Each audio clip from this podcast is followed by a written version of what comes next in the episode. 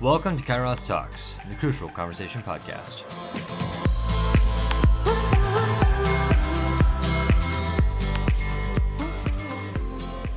Hey guys, and welcome to Kairos Talks. This is Chad, your host, and joining me today, I have my friend Daniel McKinley. I feel like I just butchered your last name now that I just tried to say that out loud. How do you say that? Everyone, everyone butchers it. Don't worry, McElhinney. That's not fair. I yeah, I'm I'm just gonna go with Daniel. Um, Daniel is my friend from the UK, I believe. Right. and uh, he's here to talk to us about American politics today. Daniel, Mhm. why don't you introduce yourself? Tell us a little bit about what, um, who you are, where you're from, and uh, we'll go from there.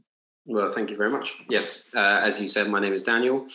Um, I've worked in politics in the United Kingdom and in the United States, but limited in the United States for some years now. Um, I've been the spokesperson for Trump UK on British television, so there's a there's a, a preview maybe of what we'll be talking about later. I Um, forgot about sorry. that. I completely forgot about that. That is, Yeah. uh, that's awesome. I totally. I'm now remembering that conversation from a couple years ago. Yes, uh, cool. Trump UK. Yeah. That's hilarious. Okay, it's cool. It's cool. I'm not mad respect, but yeah, Yeah. um, I'm a featured writer on a few political blogs in the UK. Uh, I'm currently at Oxford University reading theology. Um, yeah, that's a that's a, a brief introduction for you there. okay, yeah. No, you're you're just a student at Oxford. That's Right. correct. That's Okay. correct. Yeah, uh, Oxford. That's where C.S. Lewis went. That is, and I am the president of the Oxford University C.S. Lewis Society. There's there's another one for you. Nice. Yeah. No, I uh, C.S. Lewis, all one of my all-time favorite authors. Um, reread his stuff once in a while, and he's just got some great depth and faith. We'll have to uh, chat more about that as we Oh, absolutely. connect here. Um, so, wow, I, I wasn't expecting the the Trump uh, that that piece. I completely blanked on that. Um, well, I guess some context. You know, uh, me and Daniel had met. We had some other friends that were really involved in politics, uh, consulting for local uh, political candidates in Southern California. You know, things of that Mm. nature. And uh, Daniel had connected with them, and then we ended up having dinner. I think at Denny's at like it was, yeah. 11 a.m. or 11 p.m. or something. I don't even know. Some we were just hanging out.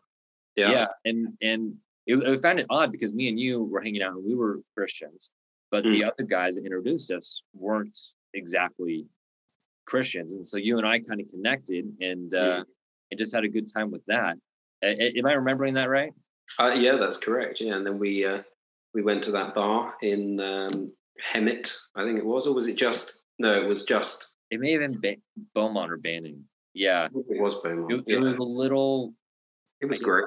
bar. It was great, really cool environment, and me and you drank some scotch, which is weird to the other guys because you know. Yeah. So, you know, yeah, yeah, it was a good time. That was uh, a few years ago now, right? It was. Was Trump getting elected, or was Trump already elected? I was there during the annual, no, during the visit to London. So it must have been a year after Trump was elected. Okay, yeah, it was. Uh, it was a crazy time. I mean, think back to when we could go to one restaurant and hang out indoors, and then go to another one, also indoors and without masks. Crazy, There's four of us in a booth together. crazy times from different households. It's in dis- different households. That's right. Um, yeah, d- crazy how much has changed in, in that time. Um, and you were telling me you're you're you're visiting uh, the states right now. You're in, in South Carolina. That's Uh, correct. How's how's things going in in Britain? Um, what what brought- what brought you over here? Well, you know, it's it's two different worlds, really. South Carolina and, and the United Kingdom at the moment. We're in our third lockdown in the United Kingdom at the moment. Uh, nobody's allowed outside uh, except for essential shopping or an hour's exercise a day. I think that's still the case.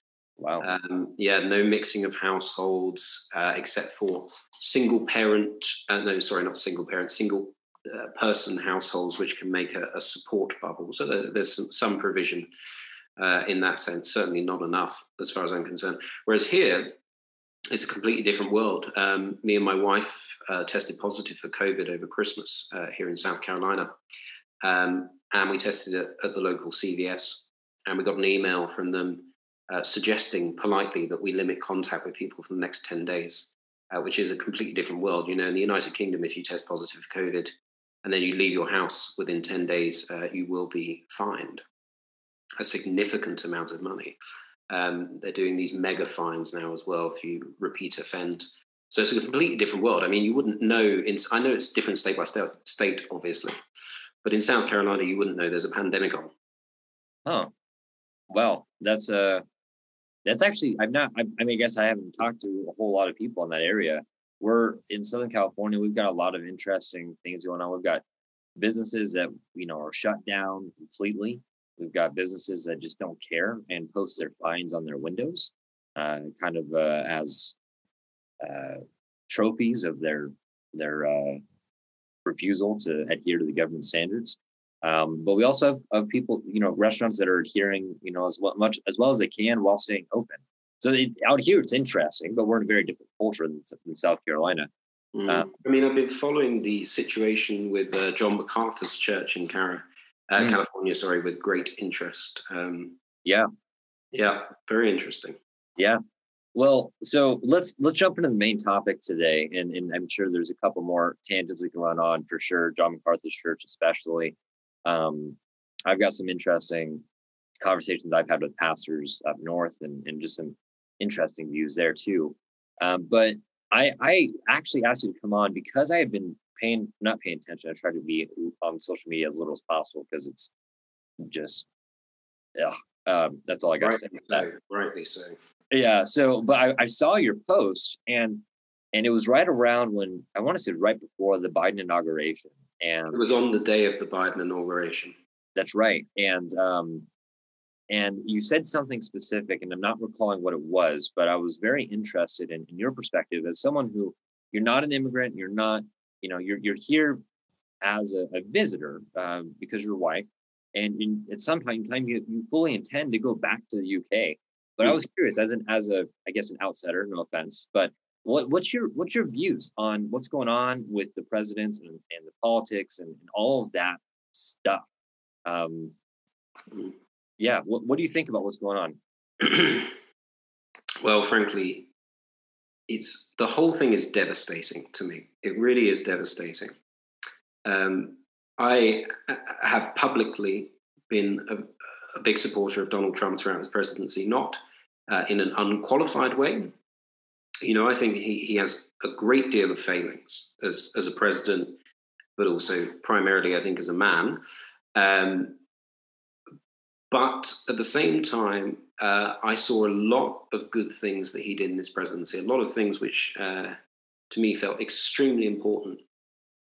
And I think he, he brought a lot of benefit to the world. And to see his presidency end in the way in which it did uh, was truly heartbreaking. I had a conversation shortly after, we, we may come back to this, but I, a friend of mine was head of security uh, for the Republicans um, in North Carolina and then in the runoffs in Georgia. Um, and we spoke briefly about, you know, corruption and whether he saw um, fraudulent stuff going on and, and things like that. Um, and I went off to have a walk with him later in the evening. Um, and we were both, he was also a very vocal supporter of Trump. And we both, it was the day after, I think the day after the um, Capitol Hill riots had occurred. And we both sort of said to each other, have we made a mistake in doing this? You know, have have we been wrong to support Trump? Because I think we both felt that it was a horrific uh, indictment upon Trump, and frankly, I think probably he's been um, he's been given more culpability for it than than perhaps he needs. Uh, I don't. He, he didn't tell people to storm the Capitol Hill building. I think that's an important point to make. Uh, but at the same time, his legacy is now permanently marred mm-hmm. by uh, what happened on Capitol Hill. Now, on the flip side, I'm also devastated that Biden is president of the United States. I mourn for America. I love America. I think it's a wonderful country. I think it's a beacon of hope for a lot of people around the world. Um, and Biden is not that. And frankly, it amazes me that yet again, in a country of brilliant people such as yourself, cool. you. I'll drop that in. You can me later. But no, a country of brilliant people, innovators, you know, wonderful minds, academics, technicians, scientists. It can always get down to two people who, frankly, feel a bit moronic Mm. and a bit ill equipped to be doing the job. But Biden is, in my mind, Biden is a dangerous ideologue. Now, that's why I said, you know, the Facebook post you mentioned was God Help America.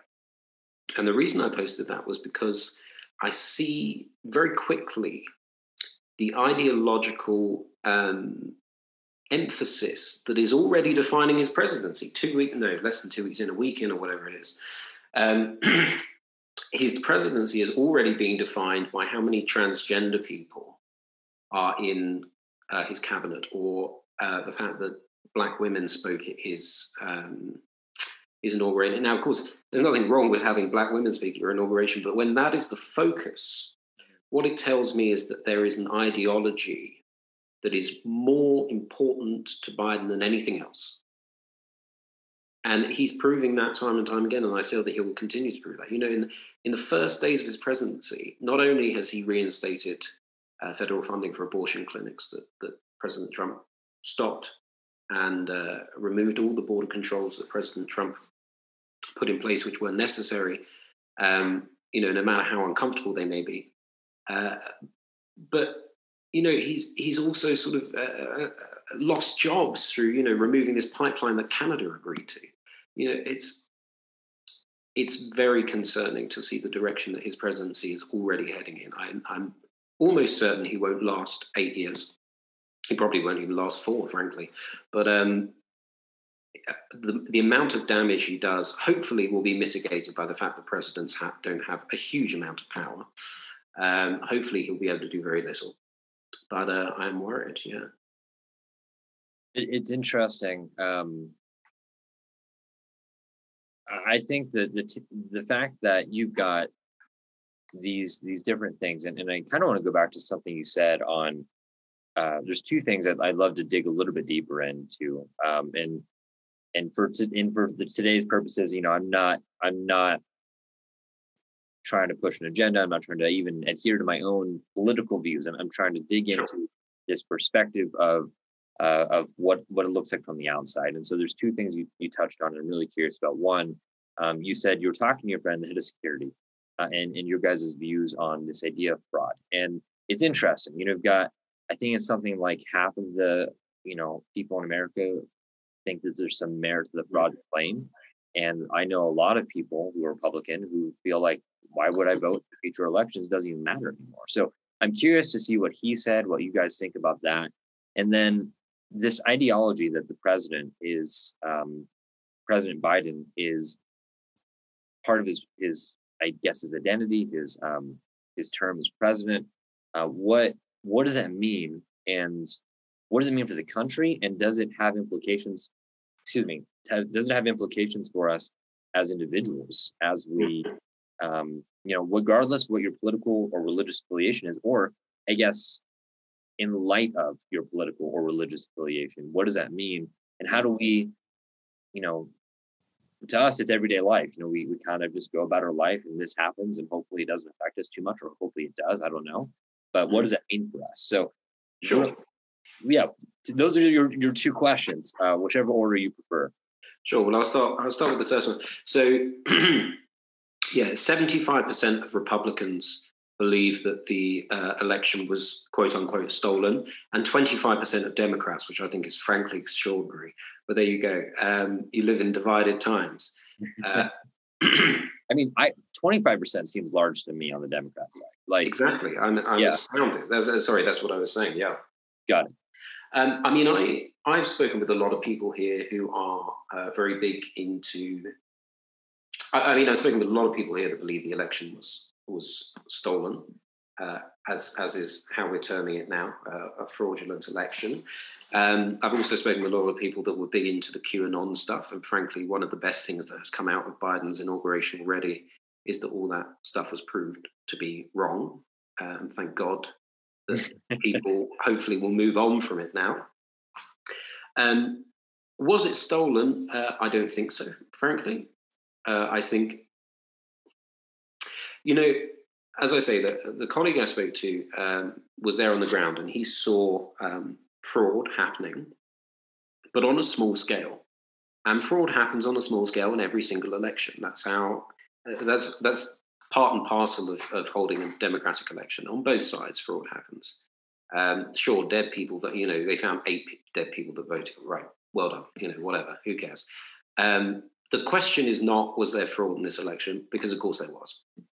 The question is, was there significant enough fraud to change the outcome of the election? In other words, did Biden get given through fraudulent means an extra six or seven million votes? I don't think that happened. And I think uh, it would be, frankly, extraordinary if that happened in a world that is surveilled constantly by everyone, a world where everything can be found online. You know, anyone can hack anything, you know, if they work hard enough, if they've got a good group of people online, right? There's it's been to court, and it's not just to liberal courts or to courts with a, a democratic agenda. They've been to the High Court, which was, you know, packed by Trump. Uh, they've been uh, Supreme Court, sorry, you call it here. They've been to state courts in in uh, well, all kinds of states, all manner of states with all manner of judges uh, who have heard the evidence the best evidence from the best lawyers that Trump could get. Um, and none of them have been convinced. That being said, my colleague did say that he th- felt that there were more fraudulent votes in this election uh, than he has previously seen. And there's certainly concerns as to mail-in voting. It's it's a very common practice in the UK, and so I think a lot of people in Britain sort of felt like, you know, oh, why why is everyone fussing over this? But what I don't think they understand is it's not that common a practice here. And so you haven't developed the same safety nets in this country that we have in the UK for voting method. So much so, I'm sure you, I'm sure you saw this, and, and many other people uh, saw this story about um, Jeff Bezos and the Amazon um, not industrialization, sorry, uh, unionization. And he he uh, his workers were having a vote on whether or not to unionize, and he appealed to a court to ban mail-in votes because he thought that they were liable to be fraudulent. This coming from Jeff Bezos, the man who funds the Democratic Party, you know, virtually single-handedly. That seems extraordinary to me, and certainly uh, questions need to be answered on that front. Um, also, we had this. Everyone's seen the graph that went sort of vertically, yeah. vertically up overnight. Um, and I think, as far as I'm aware, the people on the ground that, that dealt with that claimed that it was a computing error. Now, you've worked with computers. We all work with computers now, you know, Zoom constantly. Uh, to me, it seems much more likely that it was a computing error than that there's this massive cabal that's adding votes and hoping nobody would notice. I mean, computer error are very common. We, you know, we all we all experience the f- uh, pitfalls of technology. And so that seems far more likely to me than, than a, a cabal. That being said, on the other hand, I think uh, Ted Cruz's response was was good in, in the House in the sense that he said, well, there is clearly, whether or not there's fraud in this election, people believe there is. And part of um, a democracy functioning well is people having trust in it. And if people don't have trust in it, i.e., 75% of Democrats, 25, uh, sorry, 75% of Republicans, 25% of Democrats, then there needs to be a, an independent public inquiry. And he's quite right to suggest that, or whatever the equivalent of an independent public inquiry is here.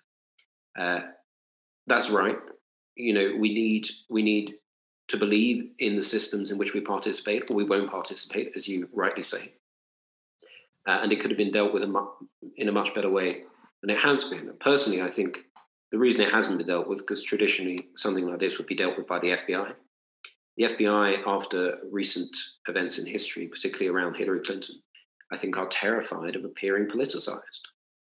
And so they wouldn't touch it uh, because they don't want to appear politicized, especially when a Democratic uh, president is coming into office who controls uh, the purse strings, right? Who controls their budget.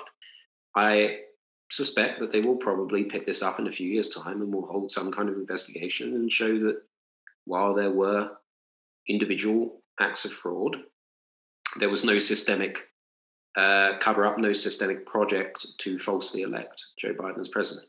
So that's your first question. The second question was remind me. What was the second question?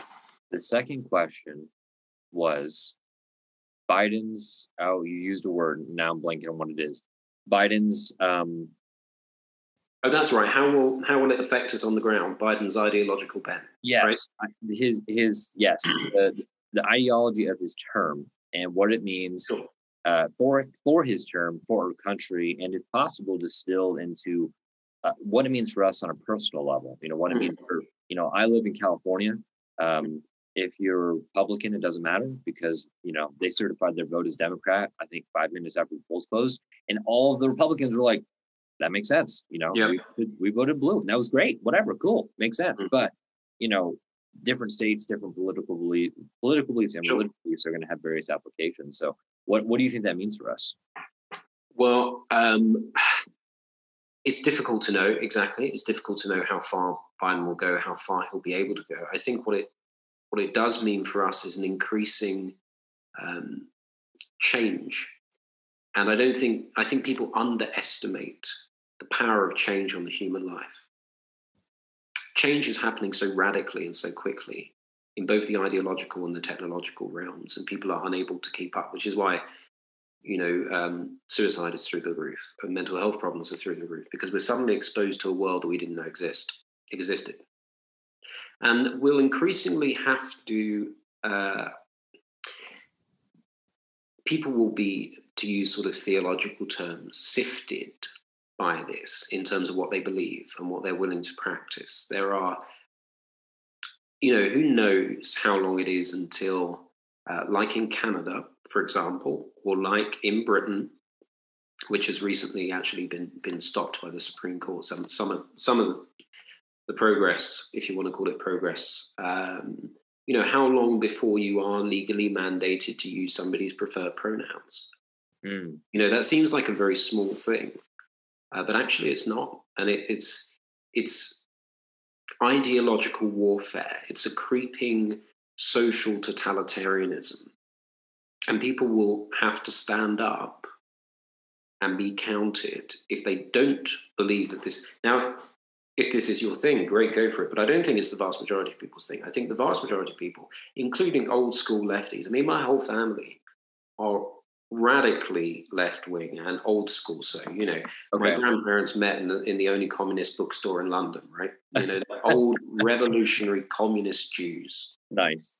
Um, but even they look at this world where people can wake up one day and decide that they're a man or a woman and don't understand it.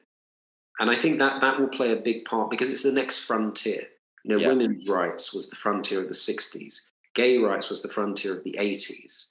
Uh, the next one is trans rights. And also, you know, BLM will continue to sort of trundle in the background and, and create more criminal damage around around the world. Um, you know, and that's tragic, but it's sort of very, very little anyone can do about it, you know, unless you sort of completely lock down everything, you know, and the moment these protests start, you know, you remove the right to protest or whatever. It's very little anyone can do about it, but the transgender stuff will be legislated. And, you know, there, there are legitimate questions to ask around gender identity, gender dysphoria. It certainly uh, exists. You know, it's a phenomenon. It has existed for a long time. People feeling as though they are uh, trapped in, in the wrong body. The question is how we deal with that. Mm. Uh, and I think declassifying it as a mental health disorder will be disastrous for people, frankly, because you know we don't treat any other dysphoria, dys, dysphoria as as um, as though it's true. Uh, but the worst part of it, I think, is not, you know, frankly, if if, if people want to live lives of, of, another gender, then you know, all power to them. It's sort of none of none of my business. Um, the problem comes when number one, uh, language is policed. I think language policing is is the first bastion of any authoritarian dictator when you look throughout history. So that's something to look out for. But also um, children, children being given unnecessary surgery uh, for the sake of ideological gains, which is which is what is happening. Children being operated on unnecessarily for the sake of an ideology. And it's petrifying to me that Biden is legitimizing this in the way in which he is and will continue uh, to to strive to, to make this much more widespread and much more accepted and and you know it's it's a big frontier for him quite clearly. He mentions transgender in almost every speech even though they make up what 0.3% 0.2% of the population. They're clearly at the forefront of his mind and and there will be more of them. And there will be more and more children who are transitioning because their parents are encouraging them to do so. And we will see 40 50 years time a slew of people suing doctors Hmm. and suing state legislators.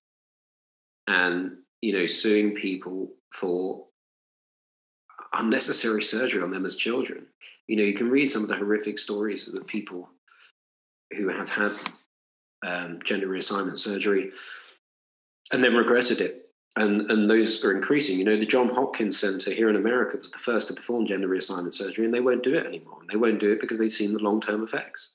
Yeah. it's disastrous and legitimizing that will come through language policing because people won't do it naturally. Language language changes naturally. We know this. Right. But when it's when it's you know litigated, so to speak, when it's made into a law, I, I think I think you're right. We see George Orwell, uh, Fahrenheit One, all these examples where you know hate speech uh, is is kind of theme in, in the authoritarian dictatorships that occur. They burn books. They limit what you can say, what you can think. Um, which is exactly what is happening right. you know there, there will come a time probably before long where even this conversation we're having now will be illegal Mm. and that should frighten people I it really should Yeah. whatever you think whether you're the biggest trans activist in the world it should frighten you that people cannot express you know i mentioned earlier that i come from from jewish stock. The most terrifying thing to me in the world is that in britain uh, being anti-semitic is a criminal offense. I find that terrifying because who knows who these people are? They're pushed underground they're radicalized by you know meeting other people. Their their their views become elevated by the fact that it's sort of a social uh, you know inability to to say these things. They they they think well there must be some truth. If somebody wants to stop us saying something Mm. there must be some truth. I tell you what if you want to sell a book ban it. Works every time. Oh my best way to sell a book. I don't think you've listened to the, that episode on our podcast, but I don't have the book on my on, in my my office right here. It's in my in my room. Um, but it's it's anti-fragile, and and my best friend and I, Jeff, we talk about it, and he says if you want an idea to grow, then try and get rid of it. ban it exactly Yeah. works every time. And the thing is, there's a perfect example of this. There was a chap called Nick Griffin in the UK who ran the British National Party, which was a far right, um, fairly unsavoury party. And they were gaining, gaining great traction in the United Kingdom. They were gaining votes, they were gaining uh, potential seats in an upcoming, uh, they well, they had council seats and they were potentially going to get European seats and various other things. And people thought, why on earth are they gaining traction? The BBC invited them on for a debate. Uh, everyone said, no, you can't do this. You can't air their views. It's despicable, blah, blah, blah, blah, blah. They went on. They were exposed for what they believe. You know, Nick Griffin saying atrocious things like, you know, certain races are less evolved than others or the Holocaust didn't happen and stuff like that. They Oh. disappeared overnight because suddenly people thought, actually, this isn't for me. Right. Interesting. Yeah. It's almost as if the powers that be think that everyone in the world is wicked. It's a sort of original sin. It's a secular original sin. Everyone is wicked. And we have to do everything we can to stop their wickedness. Or if if we just let them, if we let them think, say, do what they want, they'll be racist and they'll make everyone else racist. They'll be homophobic and they'll make everyone else homophobic. They'll be transphobic, they'll make everyone else be misogynistic, they'll make everyone it's it's a such a lack of distrust for your own populace. And it's such um, a- just a coddling of your own populace, and it's dangerous. It's deeply dangerous. Yeah, yeah. I think uh, the George Orwellian, uh, the Orwellian society. I think I've heard it referenced as you know books are banned and and these things are happening. And I mean, I remember in high school reading those books and being like, oh, that can never happen. And now I'm like, oh shoot, thought crime is a couple, you know, pages away. You know, we at our work we have these cool little camera covers. And I always get in trouble because I never use mine. But when you're done with the video, you're supposed to, you know, put the camera camera cover over your webcam or whatever. And I always forget, you know, whatever. I mean, I got nothing interesting to show you. you see me making funny faces on my computer. I don't know what to tell you, but you know, it, it's like that thing that could actually happen. It may be happening. You hit accept to those terms and conditions, and no one reads those. You know, mm-hmm. so um, well, I, sorry, it's okay. We've got more to talk about. I think we're not done, but we're. I think we're gonna have to split this one into two. And so I want to give. I think you kind of stumbled on something that I think if someone's listening to this and, and you know they've got to take a break before the next one, you know they can they can take away. Stand up yeah, I, I've got one or two things from this. So, you know, one, um, I think, you know, the fact that from an outside perspective, you, you don't think the election was stolen or that it was possibly stolen and that that that fraud and, and you mentioned the the the overnight graph where it has a line, you know, keeps going and, and that's now turned into a t-shirt This says fraud or whatever, you know. Um, that that that wasn't likely. And and you know whether or not it was, you know, the fact that so many people think it was, you know, to your point, kind of makes it a, a valid concern. Mm-hmm. But the fact is that, that Joe Biden, as far as anyone knows, and is president, mm-hmm. and we have a kind of an obligation to to move on and and Christians trust God and um, and, and really see how we can do that. And then I think the other thing is as we look at his policies and, really the agenda of his term that's about to take place and what he's doing, um, looking at truth, mm. looking at the. My, go ahead. My piece of, you know, if I summed up what I wanted to say, it would be whatever you believe in, stand up for it. Don't let anyone tell you you can't say or think what you want to say or think because pretty soon if you allow people to do that you will not be able to say what you want to do and think. You won't be able to teach that to your children. What you hold to be fundamentally true your children will never hear if you do not stand up for it whatever that may be. Interesting. No i, I like that and I, li- I like that you leave it open. I, whether you're a democrat or a republican or you're a christian Absolutely. or not you know and and i would say you know same kind of the inverse is true too. If you have an opinion or a view, you know, you don't have to push that onto other people. Absolutely. Um, you can still have freedom of speech, and other people can also have freedom of speech. And, uh, you know, we're both Christians. We believe there's absolute truth. We believe there's a God who died on the cross for our sins and all that stuff. But if you choose not to believe that, that's not my responsibility. And if you want to teach your kids something else, it's none of my business. Hmm, but I think to your point, we can't we I can't say, hey, I, you know, I want this thing to happen and you not to be able to share your views because at that point we run into the same dilemma on either side of the spectrum. Right now, I think I think Christians are going to probably be the most hit with the coming policies specifically. Um, but I think we've got to. You're, I think you're right. We've got to speak our minds in a peaceful way, but speak our minds and, and be heard in you know in the world in, in Absolutely. The, exercise your rights while you have them or you'll lose them. Mm, i like that. It's kind of like when i started eating at the beginning of quarantine should have exercised my body before i lost it. Um, not that i had much yeah, we all should have done that. Yeah. I gained so much weight since i've been here i tell you. American food man. I don't know how you guys live beyond the age of 40 well I I don't I don't eat breakfast and then I, I try and sort of kind of eat healthy. I don't know if I can say that honestly anymore. Um yeah. Well, real quick, we're gonna we're gonna pause and stop. We're gonna keep going here. Um, but we are at the end of our term uh term. Uh, uh, uh, we're at the end of our our session. So come back for part two, guys, as we dive a little bit deeper into uh, Daniel's views as we explore American politics and what it means for the everyday life. Uh, we'll see you next time on Kairos Talks. Thank you for joining us on Kairos Talks. We hope that this crucial conversation was impactful for you. We hope you join us next time. Don't forget to subscribe and join in on the conversation in the Kairos Talks Facebook group. Thank you and have a great day.